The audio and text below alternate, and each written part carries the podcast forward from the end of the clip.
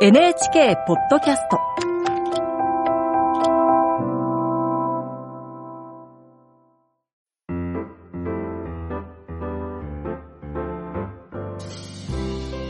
はい、ポッドキャストも参加ありがとうございます。アニメステラーの MC のサッシャです。はい、おはこんばんにちは、あさかです。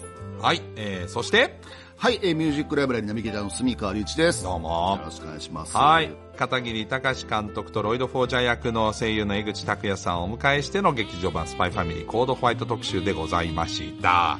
ねえ、ということで面白かったなもうなんか江口さんもいろいろと話してくれたし。本当にサービス精神素晴らしい方だよ、ね井口さんってね。すごいためになる話というかね、なるほどなーって思いながらも、うん、いろいろ聞かせていただきました、僕ね、まだ見に行ってない方、ぜひこれを聞いてから行った方がより面白いんじゃないかなと思いますけど、住川さん、そもそも、はいはい。このスパイファミリーって、うん。どんなところが好きですか？そうですね。僕もだから最初、この設定の突飛さといいますか、はい。っていう部分から、お、どういう作品なんだろうなっていうふうに、原作だったりとか、アニメーションをに、あの、拝見させていただいたんですけども、やっぱりその要素としても、特にアニメ、えー音楽が入って、まあもちろんその声が入ってのものだと、本当にその様々な要素というものが、本当になんか全てちゃんと成立してると言いますか、っていう部分があったので、特に音楽ですね。はい。うん、やっぱ、あの、本編でも話しましたけど、やっぱり海外のスパイ映画で、まあまあ007とかもあって、ジャズかなみたいな。あれ何なんだろうね。うんやっぱもうあれからスパイといえばジャズっていう、なんかもうそういう流れできてますよね。そうですね。だから入り口ジャズみたいなところはもちろんあるっていう感じがあったんですけどはいもはいはいは、い。で、それもまたすごく出来がいい。で、しかもまあやっぱすごく印象的なので、やっぱスパイファミリーイコールジャズみたいな音楽的な印象っていうのは、ミックスナッツだったりとかもそうだし、そういった部分であったんですけども、やっぱりどんどん物語が進行していくごとにもそうですし、楽曲も増えていくごとに、やっぱりアプローチ様々だなっていうところもあって、で、これは本編で話した通り、やっぱり僕ような世代でも刺さるし、多分僕よりももっと下の子供たち、えーさらに僕よりも上の世代とかにも刺さってるのはこういうところなんだろうなっていう。見てもそうなんでしょうね。まさにあの、キメラと言いますかね。なるほど。うん、そういった部分が非常に大きいのかなっていう感じはしますね。僕はあの、時代設定が曖昧なのが結構好きなんですよね。なんか、まあ現代っぽい感じもあるじゃないですか。まあ、なんかその機械も出てくるし。だけど、なんかちょっと、もうちょっと昔の、そそれこそスパイ映画が流行った頃70年代とか、まああと学校の設定なんかもちょっとハリポタ的っていうか、名門校の、なんかちょっとこう、どこの時代なのかなっていうところが意外と曖昧になってることが、えー作品の、こう、幅の広さに。だから、なんだろうな、諜報活動する中でも、最新鋭じゃなくても、はい。ちょっとオールドスクールな。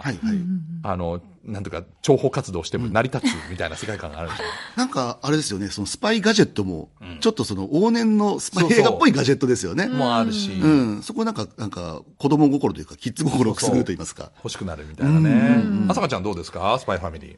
えー、もう、アニメ化が決まった時に、まあ実際にアーネたちにも色がついて思ったのが、そのキービジュアルを見て、キャッチーなところ。はい。だからこう、今、なんて言うんだろうな、ハロウィンとかでも、アーネのコスプレしてるとか、夜様のね、仮装してる人とかもいて、そういうふうに、見た目で、あ、なってみたいなとか、コスプレしてみたいなって思えることってすごく大事だと思うんですよ。目で見て楽しむっていう。そこがやっぱり私はこう、アーネが動いてて、まあ実際にね、あの、声もついて、そっか、漫画だと、もう私は中では精神年齢が大人だと思ってたんですけど、なるほど。思ってたより子供だったんです、アニメだと。確かに。ああ、そっか。私の中での、まあみんなもしかしたらイメージ通りだったかもしれないけど、私の中で、んあ、この感じねって。そうそう。だから実際にそのね、声がついて動くまで、こう、意外と温度差があった、自分の中で。でぴったりだった。確かに。結果ね。ぴったりだった。わかるなで、しかも、やっぱりその、まあ家族愛とまではいかないけど、最初はその目的を達成するためならば、なんていう仮初め家族だったわけで、でもだんだん話が進んでいくと、ちょっとずつなんかこうね、心を許すシーンもなんか少しずつ見えてきたりして、うーん、なんか特にロイドの、まあ、先ほどね、江口さんもおっしゃってましたけども、ちょっとその AI 気質ですごくこう、クールなところと、家族に対しての顔って、まあ、真逆で180度違うわけで、その辺の、なんか少しずつ心が開いていく感じが、オタク的に、頑張れ頑張れって成長を見届ける感じが、すごく楽しかったです。ね、なんかアーニャの手前、ヨルさんとロイドが、こう、ちゃんと、なんていうか家族を、なんていうか取り繕ってるところも面白いよね。だって別に家の中は外から見えないわけだから、どう演じててもいいはずなのに。そういうこと。なんだけど、その徹底ぶりを、まあ、任務を遂行するためにやってるのか、はたまた本心でやってるのかっていうのも、また、どっちなのかなって。そうですよね。だから特にやっぱり、江口さんの声の表現というか、いや、本本当に。これすごいですよすごいね。ですよねどっちなのかなっていうのをなんか聞きながら思うと言いますか。当氷氷点下から沸点までね、いけるっていうのはすごいよね。そうそう。で、あの、今回映画はね、あオリジナルストーリーで、本当に、展開がもう本当にね、目まぐるしいんですよ。こんなに、おまあ、でもおっしゃってましたけど、詰め込んだかっていうぐらい、あの、ストーリーが本当伏線も含めて最後回収されていくんですけど、うわ、あ、で、日常に戻っていくんで、まあ、ある意味、いつ見ても、どこのシーンまで、あの、えースパイファミリーの通常のアニメを見た人でも楽しめる内容になってるんですよ。はい。だもちろん、あの、最初に見てもいいし、途中まで見た人でもいいんだけど、で、あの、映画に行くとね、あの、しょあの、劇場の来場特典で、あの、こう、ちょっと漫画風の、こう、小冊子がもらえるんですよね。はいはいでいろいろこれ、なかなか面白くて、えーいろんなそのキャラクター紹介とかもあるんだけど、あの、各声優さんが、あのね、絵を描いてるんですよ。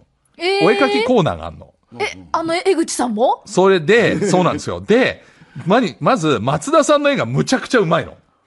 あ、本当だ本異常に漫画の絵がうまいの、松田さんが。本当だボフで、えー、で、さらに、まあ、桜さんとかもうまいんだけど、ね中村さんもうまいしあ、みんなね、みんな絵がうまくて、種崎さんもめちゃくちゃうま、アーニャがうまいんだけど、ね、いきますよ。江口さん、びっくりするから。いや、だよね。だよね。江口さんがねなかなか、かなかなかだよ、こ多分、江れ。口さんの画伯が見たくえてえ、やったとしか思えない、この企画を。そうですね。あの、で、多分、この番組の X にも、多分、江口さん今回ゲスト来られたんで、あの、メッセージがね、手書きのメッセージがあるんで、なんか、江口さんのイラストもしかしたら見れるかもしれないですけど。いや、もう、これすごいですね最高ですよ。ちょっとおまけ漫画もね、あの、入ってるんで、ぜひ書き下ろしだったりして。そうそう、こういうの嬉しいですよね。ねえはい。ちょっと、2024年、ね、ちょっとまたね、こんな作品やりたいな特集したいな、みたいなところって、あなんかありますか？ちょっとこれ我々の出番だよ、スピーカーさん。そうっすね。わかんない。言ったもん勝ちかもしんないよ。これ、今これ、このポッドキャストで言って、うん言って実現するかもしれ実ない。現するかもしんないよ。なるほどな。じゃあ私から行く。あ、どうぞどうぞ。黒羊。あああ、そうだ、黒。羊、そう。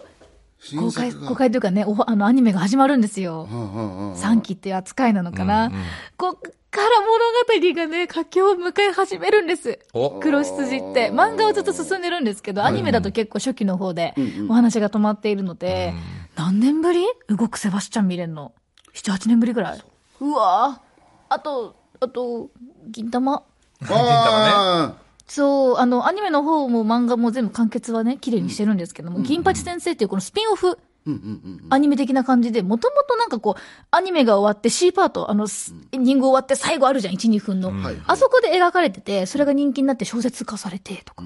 でずずっとね、アニメももちろん、銀八で見るの好きだったけど、その小説をね、読書感想文にしたりね、小学校の時。ええ読書の時間で読んだりとか、本当にそれ愛読してて、ようやくしっかりアニメ化されるのかと。だね。読書してくんないかな、ーいいっすね。ぼ僕もジャンプ絡みで言っていいですか？これも発表になった、筋肉マン。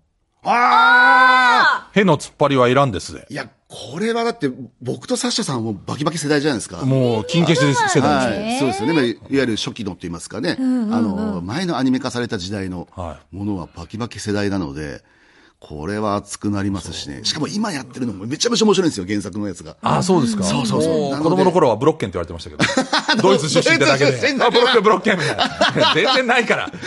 共通性ないから、みたいな。でもなんかあの、ゲームあったじゃんファミコンのゲームあったでしょ。はいはいはいはいあれ、いつもブロッケン使わされてて、お前ブロッケンな、みたいな。だドイツだからって俺もだって筋肉マン使いたいよ、みたいな。あブロッケンな、みたいな。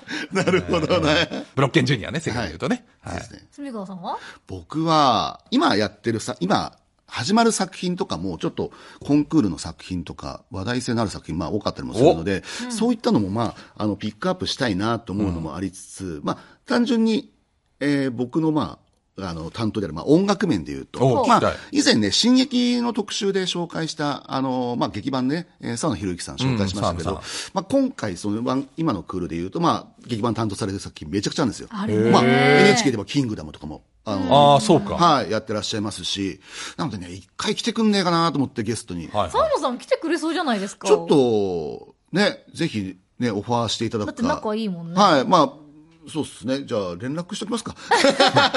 来てくれます？みたいな。あと私、もう一個ある。今絶賛盛り上がってる、馬娘。ああ、馬娘ね。シーズン3で北さんブラックとか、一番もう、競馬で一番盛り上がったシーンをアニメ化してるんですよ。もうね、本当そう、馬娘はね、確かに、まあ、ミュージックライブラリーのコーナー全部あげますんで、全部喋ってください、確かに。いや、それこそ、その、スマホアプリゲームの馬娘プリティダービーでまたその、また再ヒットしたというか、あったので、それがね、この3月2月で3周年迎えるんですよ、アプリが。そんなになるんだ。そう。そのタイミングで、おなるほど。あと2ヶ月の猶予あるから。お願いしますよ。本当に言ったもん勝ちだ。いや、ね本当ですよ。あ、ね、そうですね。僕もちょうどたまたま来てますけども、イデオンやりたいですね。どんどん止まんねえな、おいやばい、オタクたちが。たまたま T シャツ止まりませんので、そろそろシャッター閉めますけど、いいですかガラガラガラガラガラガラ。もうもう一杯だけですよ。あーダメですよ。もうはい、ガラガラガラガラガラ。はい、ということで、どれが取り上げられるのか、2024年もどうぞよろしくお願いいたします。アニメステラーは NHK ラジオ第一で毎週火曜日夜8時5分から放送中です。ツイッターのハッシュタグはカタカナでアニテラです。番組アカウントのフォローもお願いします。聞き逃し配信もやっています。放送終了後1週間、いつでもお好きな時間にアニメステラーのホームページ、聞き逃し配信と NHK ネットラジオ、ラジルラジルでお聞きいただけます。ぜひアクセスしてくださいね。